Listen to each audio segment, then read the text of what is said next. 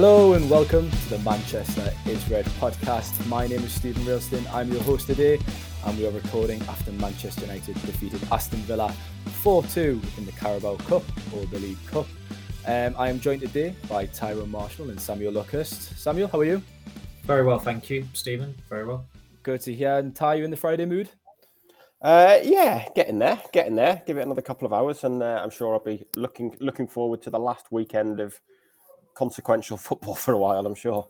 Yes, it's all coming to an end with the World Cup, obviously now fast approaching. It's just around the corner. But Samuel, domestic football to begin with. We've still got that game at the weekend against Fulham, obviously. But we'll start with an analysis of Fulham. You were at the game. You were obviously in the press box. Villa, you mean? I mean, Fulham at the weekend. I was saying that. Oh, right. I see. I see. I nearly tripped up, but but not but not quite, not quite. Um, Samuel, you obviously at the game. What were your your snap reaction? I always like to get your verdict really when you leave the stadium. What were your initial thoughts? Because at half time it was a bit of a grim game. I was obviously live blogging from home, and I nearly fell asleep at half time. So was it like that in the stadium? I, I, don't blame you. I, I really don't blame you at all. Um, this, the first half was utterly unwatchable and, and summed up perfectly with that that Fernandes free kick that he he shanked straight to the goalkeeper at the end of it. So thankfully there was a goal early on in the second half, and from then on it was it was a very watchable game. It was um, you, you couldn't take your eyes off it really. It was enjoyable. United were excellent, particularly after the changes that were made. Uh, Ten Hag last week, I didn't think it was a great week for him in terms of in-game management. Uh, I think the the way he went about his substitutions was extremely flawed and not particularly effective. But by and large, this season, his um, his in-game interventions have have paid off. And last night was another example of it with with Garnacho having a, a hell of a cameo. I mean, the, the standing ovations he got last night, he got more than than an actor would during award season. Um, the, the, the, supporters, when when the ball gets to Garnacho, the supporters are, are on their feet very very quickly. Sometimes before the ball has even reached him, because there's that sense of anticipation when when a winger gets the ball, and that that's been a hallmark of of, of the great United wingers over the decades. That the crowd would rise to their feet. You'd hear plastic seats clattering against the backs against the back of them because people were sense something's going to happen and that someone that person on the ball is going to do something. And uh, his his cross from McTominay's pass, I, I, at the time I thought it was Eriksen. Just the, the, the drift that he got on the ball, the way that he struck it. Um, it was it, it, was a string to his bow. I don't think many of us knew that he had, but it was a, a terrific assist, and his his overall performance was fabulous.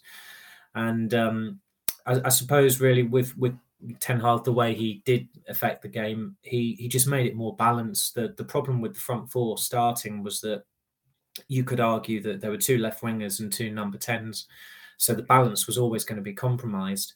Uh, the the two midfielders, there, there, there are limitations there that we've spoken about chapter and verse. There's a reason why McTominay and Fred do not play as regularly as they did under Ole Gunnar Solskjaer. And when Eriksen came on, there was some craft there. There was some guile. Um, I, I, I, completely agreed with the decision to to rest Eriksen. He he, he did look quite um, fatigued last week, and uh, you know there, there were seven changes last night. And I think that was sufficient rotation, given the the lack of rotation there's been for midweek games for for most of the season. But obviously, there's that there's a always a chance that's going to be a, um, that, that's going to compromise the fluidity. But I think it was more more so certain personnel up, up top, which was the problem. And once that was redressed, United were excellent. You, you put Fernandes in the middle; he's he's always likely to do something. Credit to him; he was trying to do things from from the right wing, which he's his, his position he's been playing in. Um, a, a, strange amount of times of, of late, but he's, he's he's got the right mentality, and that's that's why even when his performance level isn't where it really needs to be, his his attitude is is spot on, and he, he can still create something as he did for the first goal whilst playing out of position. And it was it was good for United. It was a it was a good uplift after the the defeat at the weekend. They're, they're certain stray close to six years without a trophy. The League Cup is the earliest possibility they have to end that drought. So it's in their interest to stay in it, and they've got an, an eminently winnable tie in the fourth round that second half was was really fantastic, especially after first. We needed it and we exploded into life. Um, but Ty, obviously, if we look at the kind of the, the starting lineup that Ten Hag named, he did have Donny van der Beek in the number 10 with Fernandes on the right, as Samuel's just suggested or said, sorry. Um, Donny van der Beek, that's the third game in a row he started. Um, I think he's been very poor in all three games personally. I think the statistic was he's had just 11 touches in that first half last night. And I think if you put me on the pitch, I think I would have had 13 at least. So how poor was that performance? Because it's starting to become really confusing why he's been named in that team. I know there needed to be rotation last night, but he was really, really disappointing again, wasn't he? He was, yeah. Um, you know, I think the last week has been about trying to sort of get him up to speed and, and get him integrated and give him a role in that team. He, he barely played until a week ago. I think it was a surprise he was he was ready to start against Sociedad, and you could you know you could kind of make excuse, well, you could make excuses for him then in that he'd he'd been, he'd not kicked the ball competitively for a long, long time. He was clearly going to be rusty. He played very little football all season, way behind on match fitness. All the other players. But as the week's gone on and he's he's played and started these three games, the, the excuses are getting harder to find. Um, you know, his best performance was at Villa in the league, I think, and even then he was he was average at best, really. Um, you know, none of them, none of those performances you look at and think there's a player who should be in that team. It's just it's not working for him, and he he can have no excuses this time because he's been played in his best position. Ten Hag has, uh, was asked, I think, on tour maybe in pre-season about his best position and said he's best as almost a second striker when he's getting in the box, when he's playing close to the strikers. He's had that this week in terms of playing that number 10. He's got a manager who he knows has got his back, which probably wasn't the case with Solskjaer or Rangnick. So we've got conditions to suit and has, has still not performed. And it does look like it's, it's hard to make a case that he's going to be a success at the club now. It, it's difficult to see it working. It's hard to see how he gets back in the team, how he gets another chance and it's you know I, I remember writing one game in the Solskjaer era when he, he played. I think it was a cup game, and it felt like he was he was playing a different instrument to the rest of the team. They were sort of a, a very fast paced um, orchestra, if you want, at that time, playing on the counter attack. Everything was quick, and then it came to Van der Beek, and he'd sort of slow it down and and kind of play a more possession based game. He's in a team now that should do that, a, a style he knows very well, and it's still not happening for him. So it is, you know, it, it's reaching the point now where it's difficult to to see a scenario where he makes a success of it because he's just not, you know, he's he's he's not made a case this week that he's cut out for it at all. They're clearly a better team with Fernandes in the team. Playing Fernandes on the right is, you know, it's not ideal. You're not getting from him what you want. And when Antony's back fit, that that role's going to go anyway. Um, you know, Fernandes shouldn't be in the front three really. He's that, you know, he's the string puller, isn't he? He's the number ten really in in that system, or the more advanced in a four three three. So, yeah, it's it's been a pretty disastrous week for Van der Beek. I think it was you know, you could argue now that this week was was kind of make or break for his United career, and I think it's it's clearly broken, isn't it? It's it, you know, he, he'll probably stay beyond January, but come the summer, it, it might well be a Ted case that it's best for all parties if he if he just moves on and and both look for something else really. He's obviously played under four managers now, and he's not excelled under any of those. So there's, there's days are clearly numbered at the club, aren't there? And, and rightly so. Mm. Um, someone that is making a case, so Samuel, as you've alluded to in your first answer on the podcast was Garnacho, as we've just discussed. If we delve into him a bit deeper, because he came on around the hour, hour mark and he completely changed the game, obviously, along with Eriksen. But I think Garnacho for me was really the standout performer. He was electric. He really, really was. And that's not the first time he's looked so good. Is? The last week and a half, he's really got fans on the edge of the seats, as you said. So I think you said in the last podcast, there's almost a feeling that he believes his own hype but is it beginning to feel like that's justified? And also, obviously, we're heading into the World Cup now. What kind of role could you see Garnacho having uh, for the rest of the season? Could he could he start, or would that be a bit premature considering his age? For, for Argentina, Sorry, no, for United after the World Cup. That was a bit of a. Well, he's, he's, he started for United last week. Um, Regularly starting, Sammy, or would you have him starting week in, week out? Uh, I'd, I'd, start him on, on Sunday if, if, if Antony's not fit. Uh, I, th- I, think that he's young enough that he can chance his arm as a right winger. You've got to try that. I think that that was a mistake last week, even though he was, you know, he, he did all right at Villa. But, you know, if you're Rashford and you're a 25 year old who's been playing for United for six and a half years, and all of a sudden you're accommodating a, a t- an 18 year old who's had a, a couple of starts their name it's it, you're going to have feel as though your nose has been put out of joint that you're going to have to go off to the, the graveyard shift on the right wing. It, th- this is a problem that United have, as we've spoken about ad nauseum. They have got too many right-footed left wingers, and that's probably the only downside with Garnacho is that that is his role. And in terms of you know, does he believe his own hype? Uh, yeah, clearly, there have been some attitude issues there that um, Ten Hag and uh, Fernandes have flagged in, in, in recent weeks, which is interesting because normally it's it's not the club that would would offer that up, uh, that kind of information, but clearly they felt the need to to put that out there, and that's probably part of the learning process in that they want him to accept what, what, what he's got to do to to be a regular, uh, to, to contribute as, as often as he can do. And and Ten Hag in his in his analysis last night of him, he, he also highlighted what he can do better. He also suggested that going to the World Cup might not be in his best interest because he's had a hell of a lot happen to him this year. I mean, it, it's it is an extraordinary year when you look at what he's achieved, and if he was to go to the World Cup as well, which I think there's there's merit in selecting him, given that I don't think Argentina, as top heavy as they often are when World Cups come around, they've not got the roster of forwards that they had yesteryear because some of those strikers or forwards have have retired or they're just you know I think in Dybala's case he's injured. Um, that they're, not the force they were as the attacking force that they were, I should say. And Garnacho is a wild card option I think there's there's merit in taking him. What I love about him, I mean, there's a lot to love about him, but he he, he wants he wants the ball. He wants as soon as the ball is coming to him, you can tell that he feels the that, that almost like that little that that wave of excitement that reverberates around the crowd, and he knows that all the eyes are on him, and he wants to do something to entertain them, which tells you that he's a pure he's a pure Man United player in that sense. And then you've got someone like Van der Beek, who over the last week or eight days, um, he's not played football. He's played hide and seek. He's because he just goes into hiding. He, he doesn't want the ball. He's just tentative. He's just completely out of kilter, and he's not a Man United player. And we knew that a long time ago. And you'll have uh, some fans online who are, are, fans of strangely of, of, of Van der Beek rather than United. And you the, the giveaway is that when they say someone has an agenda, it's because someone is saying something that they don't like. And there's not an agenda against Donny van der Beek. He's been at United for over two years. Over the last week, he's had three starts on the spin. He's been dire in each performance.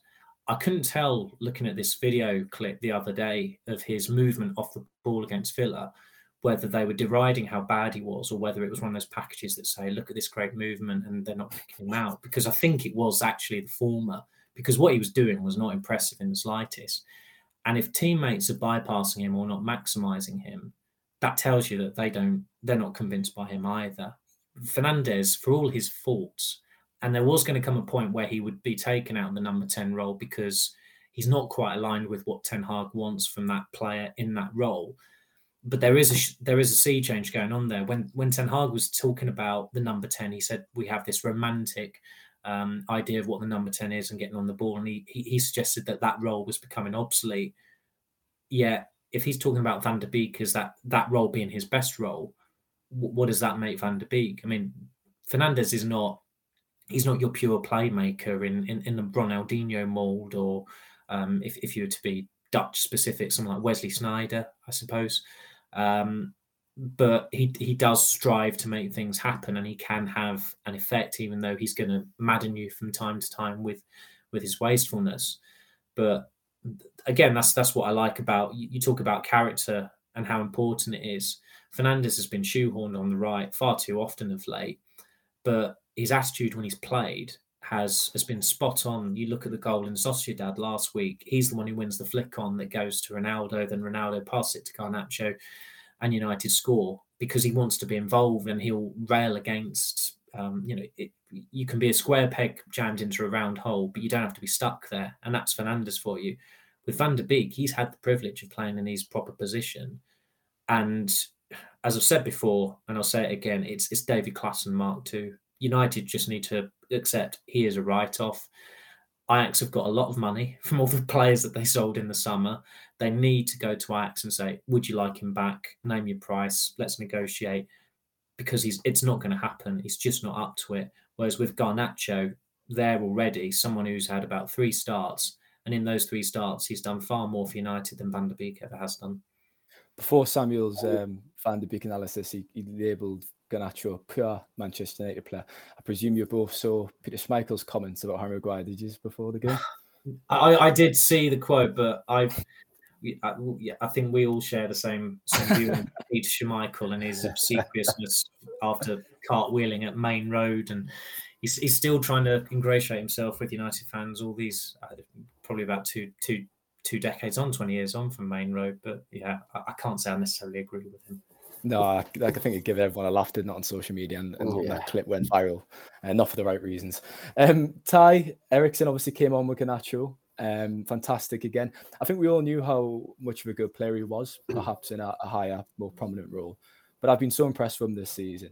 His quality on the ball, his ability to pick a pass under under pressure, and just his technical ability um, is really sublime. So, how impressed were you with him last night? And when you analyze uh, and I can't even speak them. My words are coming out. I've not had my coffee today. When you and look at United's Analyzing. business, analyze. Yeah. when you look at United's business from the summertime, um, when you look at the players that are signed, the Sandro Martinez, outstanding, fantastic, um, and he'd be high up. But who has been the most successful signing? Do you think? Who's really stood out? Because Eriksen, it's probably between Eriksen and Martinez for me. Yeah, I think it'd be Martinez just because of the impact he's he's made on the whole culture of the club, the whole mindset of that dressing room feels like it's changed. And I think I think Martinez has had a big impact on that. I think Casemiro too. And it does, you know, I, have said it on previous podcasts, and you know, it, it's a little bit stereotypical, but it feels like the, you know, the the heart of that dressing room has changed from being very English centric and domestic centric, which is what it was under Solskjaer. And Solskjaer said he wanted to build a team around the best domestic talents, which is fine. Now Ten Hag, you know, Ten Hag brought in three South Americans in the summer and it does feel like the, the, the kind of the, the heart of that dressing room. is obviously still very important domestic players there, such as Shaw, um, Rashford, Maguire, born to play for United. There's you know there's big there's big big players there still, but the, it feels like the, the, the beating heart of that team, the character of that team is set now by sort of the intensity and the aggression of, of people like Martinez and and Casemiro and, and even Antony. You know, they, they play with they play with it's you know you're kind of going down a stereotypical rabbit hole here, but they on the pitch it always feels like you watch Argentina or Brazil or those sort of teams, and they play with more passion uh, and more not more passion but more character. You know, it's an English trait, I guess, more reserved, and there's it, it, there's more there's more personality on the show. I think in, in South American teams. You look at the um, the Argentinian Super Cup the other day when I think there was seven seven red cards in, in that game. Boca Juniors having five players sent off. It shows, you know, hipster, hipster. I know, yeah. Big someone on the pack will really enjoy enjoy that reference. Um, yeah. So I think you know, and I think that that shows in the celebrations last night. You, you can just feel, you can sense the personality in this team more than you could last year. I think, and I think Martinez has played a big part in that. But if you're talking about best signing value for money, it's got to be Eriksen, because he cost he cost nothing. And I think when he signed, you know, we talked about it on podcast. We wrote pieces about it. We wrote a piece before he signed about how it made so much sense as a free transfer just to strengthen that squad, to be a squad player, to be a backup for Fernandes. I don't think at the time any of us thought he signed to be one of the most important players in that team, to be one of the, the main characters in that midfield. I think we all thought he was a good squad player. And, you know, maybe if they've got De Jong, he, he wouldn't be, but I don't think anyone's missing De Jong to a combination of Casemiro and, and Eriksen. And it's, you know, I, I was surprised at how big a role he's, he's taken on in this team, but he has been absolutely fantastic. And does it does it does feel like it's you know it's easy to forget that he is only thirty. With everything that's gone on for him, it does feel like he's kind of been written off earlier than than perhaps he should have been. And I think this has been a reminder about the the enduring quality he has, and he has been he has been excellent. I mean, but to be fair to Ten Hag, the the summer transfers I think have all been really successful, haven't they? It's it's United's most successful window in a long, long time. And as much as he drove those transfers, and I think we all spoke about how risky it felt some of the business was, it, it seems he's got it spot on because they have all added something on and off the pitch to that team at the moment. Yeah, it'll be interesting to see how Eriksen gets on. Obviously, the World Cup, everyone keeps on calling Denmark dark horses, don't they? But he tournament after tournament, so they were dark horses. They... Last, can they still be dark horses like three tournaments in a row? Surely point, they're, surely they're, they're pretty yeah. clear now. was, it, was it Turkey in uh, the last tournament and they crashed out in the group stage in the Euros? Yeah, it was. Yeah, yeah. That was ridiculous. Know yeah, I don't know. Very bizarre. Yeah. If we go back to the English players, Samuel, obviously Harry Maguire, Luke Shaw, Marcus Rashford all made the England squad. Uh, perhaps not surprising at all, really. Um, but Rashford, his eighth goal of the season last night. his transformation's been fantastic. For all of those who kind of might not know, could you discuss his contract situation? Because United have the option of an additional year, don't they? Um, but there is talk of obviously giving him a new contract. Where, where's this come from? it's it's it's. I don't think anything's changed, has it? United said uh, about a month or maybe longer ago that they they make decisions on players extending their contracts in in the winter in the new year uh, because otherwise the players can uh, agree a pre-contract agreement with with an overseas club and th- there's no way they're going to you know let Marcus Rashford age 25 marketability god knows how much um, valuation in the current market, God knows how much, best part of 100 million possibly. There's no way they're just going to let him leave on a free. I think eventually they'll just negotiate a, a, completely new contract for him. It's it's not the most um, it's not the most stimulating stories.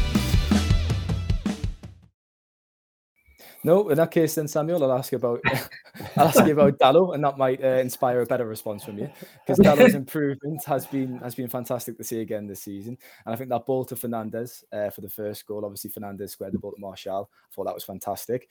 Um, Wan-Bissaka was on not on the bench, sorry. Uh, Dalot's obviously suspended. Mm. For Fulham, so who could we see at right back? In kind of what's your verdict on Dalot this season, and I guess Wan-Bissaka as well.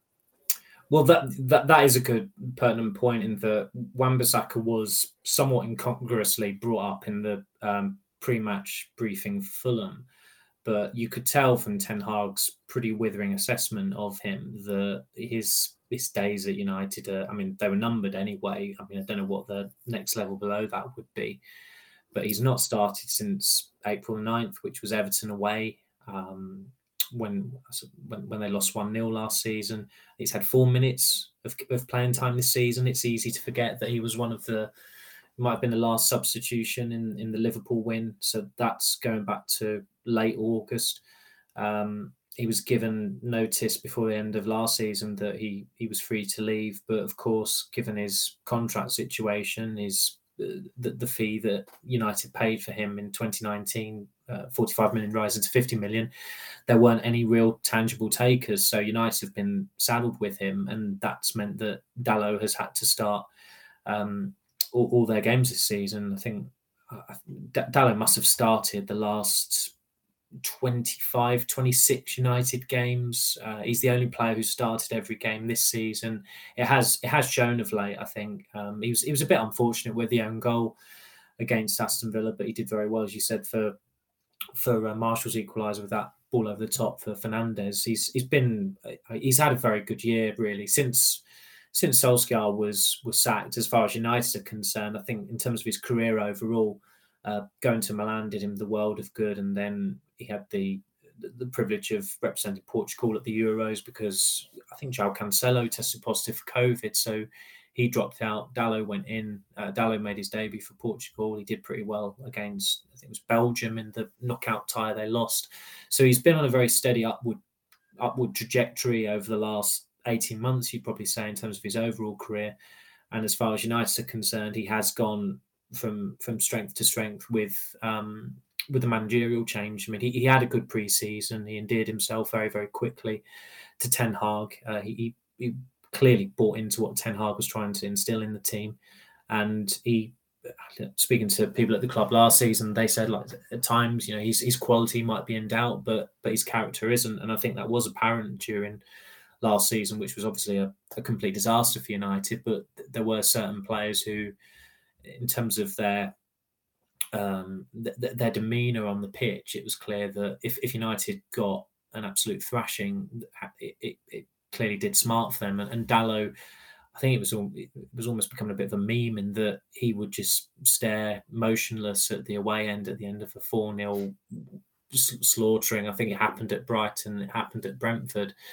But I don't think that was necessarily for you know just just for appearances. I think that was just him being very genuine about it. And uh, yeah, he, he's another one. Uh, if, if you want to go back to your, your infamous Rashford question, he's another one that has that has got to get a, a renewal uh, altogether because you only have to look at the clubs that are interested in him and have been interested in him since he went on loan to Milan. That he is he's highly regarded on the continent, and his career really should just go from from strength to strength from here. It's it's easy to forget that he's still pretty young. I think he's only 23 still, because he, he joined United when he was a 19 year old. And it's it's a pity that he, he misses the game on Sunday because that would have been a hell of a run if he'd managed to have started all their games prior to the World Cup. Um, you know, r- rather abruptly halting the domestic season. And there's a there's also a compelling case for him to start for Portugal at, at the World Cup as well. I think I suspect it'll be Cancelo on the right and uh, would it be Nuno Mendes probably on the left, the, the PSG left back? But you could easily argue that it should be Cancelo on the left and and Dalot on the right. So um, he's, he's he's not had the best performances recently, Dalot, but overall he's he's certainly been. You're looking at probably one of the top six, top seven performers from United for United this season that's the kind of answer I was looking for, Samuel. Fantastic, but I mean, the, the horse is probably going to get the, the, the Rashford question was the Rashford question gave me flashbacks to the, the, the post post Queen podcast, which I think we're all trying to all trying to forget from that one. It was, it was a surreal occasion. Some PTSD going on there. Uh, Ty Burnley in the next round, Burnley in the fourth round. The game will obviously play, be played just before Christmas in December. Um, Liverpool have drawn Manchester City, so two big guns Ooh. coming up against each other. United last won a trophy in 2017. Uh, that is far too long ago. There's a trophy drought obviously going on. Ten Hag really needs to take this competition seriously, doesn't it? Because this is a real opportunity to get some silverware. It is, yeah. But I mean, you were telling me Newcastle's name was on the cup, Steven. So you know, no one else, no one else needs to try. Um, yeah, it is. You know, it, it's clearly the, the, doors are opening up in this competition for for the likes of Newcastle and um, Manchester United. With I think Arsenal have gone out, Chelsea have gone out, Tottenham have gone out. One of City or Liverpool are going to go out before the quarterfinals. so there are there are real possibilities here. United should beat Burnley at home. The the issue is what sort of team he plays. But even without World Cup players going, you you still got a strong enough squad. I mean, Martial's not going with France. You've got De Gea who'll be able to play. Uh, Lindelof be able to play. Um, Sancho. Sancho, of course. Yeah, yeah. So you know, there's there's enough first teamers to, to be involved. There might be some later players who get knocked out in the group stage. You can be involved. Um, you know, maybe Garnacho. So Donny van der Beek, of course. How could we forget? Um, so there's, you know, there should still be enough quality to beat Burnley. They're obviously having a very good season in the Championship, and the one advantage they have is I think the Championship season starts up before the Premier League, doesn't it? I think it restarts in December, like mid-December maybe. Um, so they'll have probably played two two Championship games maybe before then. So they will have an edge in in match fitness and sharpness, I guess. Whereas United will still be a bit maybe a little bit off the pace, but they have got those two friendlies in Spain, of course. But yeah, you know, it's it's clearly an opportunity to win a trophy. I think everyone's been surprised with the strength of squads Ten Hag uh, or strength of teams Ten Hag has picked this year. There was changes last night, but it was still a pretty strong team. You know, there wasn't there wasn't games handed out to youngsters like we've seen in the last couple of years, willy nilly. You know, sure, Shaqiri was the only other academy player on the bench. I think the the strength of the teams in the Europa League was strong part of that was because they lost that first game to Sociedad and, and had to go that way. But you know, it's clear that Ten Hag he isn't a manager who looks like he's going to rotate a lot, even for League Club games. So, you know, they've got they've got every chance really. And you'd, you'd look at you'd look at the draw now, and you'd think they're they're second or third favourites, aren't they? They're probably second favourites behind whoever wins that Liverpool and City. Um, so yeah, there's there's a real opportunity for them. Like we say, it's been been five years since they won a trophy. Um, it, has been a hell of a long time. So there's there's definitely a reason here to to attack that competition. And by the 20th, 21st, 22nd of December, whatever it is, they'll a lot of those players will probably be ready for a game and, and desperate for a run out as well. Bring on the energy drink cup, eh? And the Carabao Cup. It. And obviously it'll be Vincent Kompany's return to Old Trafford as well, uh, who's doing a good job at managing Burnley, his first job in England. Um, Samuel, if we move on now to the weekend, obviously Fulham on Sunday afternoon, the last game before the World Cup. Um, we kind of, we kind of discussed this on the podcast when I was a guest, I think earlier in the week, um, that Fulham have scored more goals United this season, which probably isn't saying that much actually. However, it will be a bit of a tricky fixture away from home. So, what are your expectations really, and team selection wise? Who would you go for an attack? I'd, I'd go with Garnacho. Try and use him as a right winger if, if as I said earlier, if, if Antony's not available, then I think they've got to just give him a go there. Uh, it didn't work with Rashford last week. It was never going to work with Rashford last week. Um, I, I, suppose Elanga will come into Ten Hag's thinking because he's he's quite a selfless forward, but he, he just doesn't offer a, goal threat. The goal threat subsides with Elanga on the pitch. Unfortunately, he's he's not scored for United since February. Um, I think I mean, it's just as well for United in some ways that the World Cup is coming around the corner because I think on Sunday, and it should happen, but if Ronaldo is is well again, he will be on the bench, and and Marsh will be starting, and and that was one of the telling us telling quotes from Ten Hag's pre-Fulham briefing. Again, I mean, it went on quite quite a long time um, for a pre-match uh, press conference held after a game, and and it, I mean, it was clear that Ten Hag wanted to talk quite a lot as well. He was, he was pretty fascinating on, on a number of things. But when he was asked about Martial um, and whether he was, you know, it was safe to say that he was his first choice striker without saying he was. He said he was because he said that he's he's the kind of striker that I like my style. I think he used the words my style. And th- that was apparent in pre-season because Martial started all the games for the first team. And it's just been United's misfortune that he's he's not been fit enough this season to have a sustained run in the team. But it was so telling, obviously, the fact that he started against Villa, he got the goal, he was taken off in, as a precaution, clearly just after the hour because he's going to be saved for Sunday. And I think Ten Hag will be pleased that he can start Martial, drop Ronaldo, whatever the result. The fallout is not going to be as profound as it would have been, uh, or sorry, as it was uh, post City in early October, because you know the games were coming thick and fast. United aren't going to have a game until the twentieth or the twenty first of December, I think, in the um, in, in the League Cup against Burnley. So he, I mean, Ten Hag, Ten Hag has no problem making tough decisions anyway, but at least on this occasion, there's the added bonus of of making that decision in that you're not going to have the distraction or you're not going to have the fallout or, or a press conference a few days later and getting peppered with questions about Ronaldo's role in the team. I don't necessarily think it is a tough decision, really. I mean, Ronaldo came out of the team and United scored four goals. Um, they've had their best results and their best performances without him as a starter this season.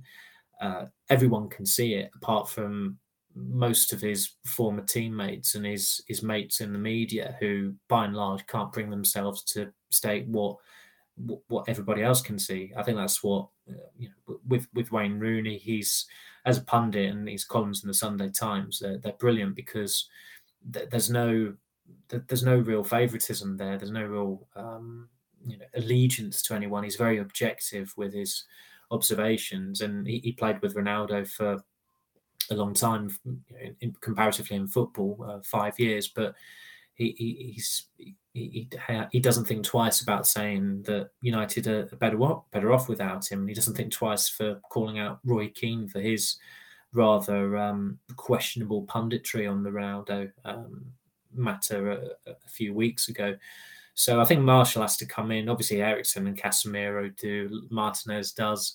Um, Malacia, I think, might be the right back. I don't think Lindelof at, at, right back works, and I think most people would also quite like to have Lindelof next to Martinez, who th- those two seem to have had a pretty good understanding, barring last week's aberration. And when you look at the way Maguire played again last night, how how cumbersome he is, and especially for Ollie Watkins' goal, w- one of the underrated um, assets about Martinez is that he he senses danger, and that he's he's very good at covering uh, whether it be a teammate or him or himself and getting in the right position. If you look at the goal last night, Maguire just doesn't sense the danger. Jacob Ramsey's got the time to put put his head up and then play that pass, and you know what pass he's going to play, and Maguire just doesn't anticipate it, and then in the end, I think it's Dalot is the one who gets near Watkins just before he uh, dinks it over Dubravka because Maguire was pretty much flat-footed, so he didn't really do any do, do his case any. Um, uh, he, he, he did himself a lot of harm, is what I mean to say in terms of keeping his place for the weekend. And if if Mitrovic isn't playing, um, given what a physical uh, handful he can be, although you'd quite, I think him against Martinez would would be a, a pretty watchable scuffle uh, that, that could unfold. But there, there's not really a compelling case to to start Maguire this weekend. There were some people on social media suggesting that United should sign Mitrovic in the summer, and I laughed at that. Rich, Rich, Rich Fay, who is not a United fan, said that to me yesterday as well. He thought he would be a good shout. Mm, I've watched him quite a bit, and I'd say I think United's beyond his level. To be fair, um, I'd say he's more of a more of a lower end Premier League striker. Tyrone, obviously, Mitrovic plays for Fulham. We'll talk about Fulham. Um, if United win on Sunday, three more points, it'd be 26 points heading into the World Cup. Um, how would you assess that start? And if you were a teacher at Parents' Evening, giving Ten Hag a school report, how would you assess his season so far? What have been the good points and what have been the bad points? Um, I think, uh, oh God, threw me with that then. Uh, going back to school reports. Um, you know, I think you've got to say that it's been a good half season, um, especially when, if you know, if you assess it from the very start, it's probably maybe about to be expected. If you assess it from the night of the 13th of August, then it's been exceptional, really, because that you know that that defeat to Brentford was was seismic. It felt like nothing had really changed. I remember coming on the podcast um, the, the, on the would have been the Monday and saying that you know is this is this rock bottom for United? Probably not, given how many times we thought that it rock bottom last season. It turns out it was, at least we think it was. Um, you know the, the, turnaround since then has, has been remarkable. Really, to to be on the brink of the top four is is exceptional. Um, the defeat to Villa has has taken a bit of a shine off it.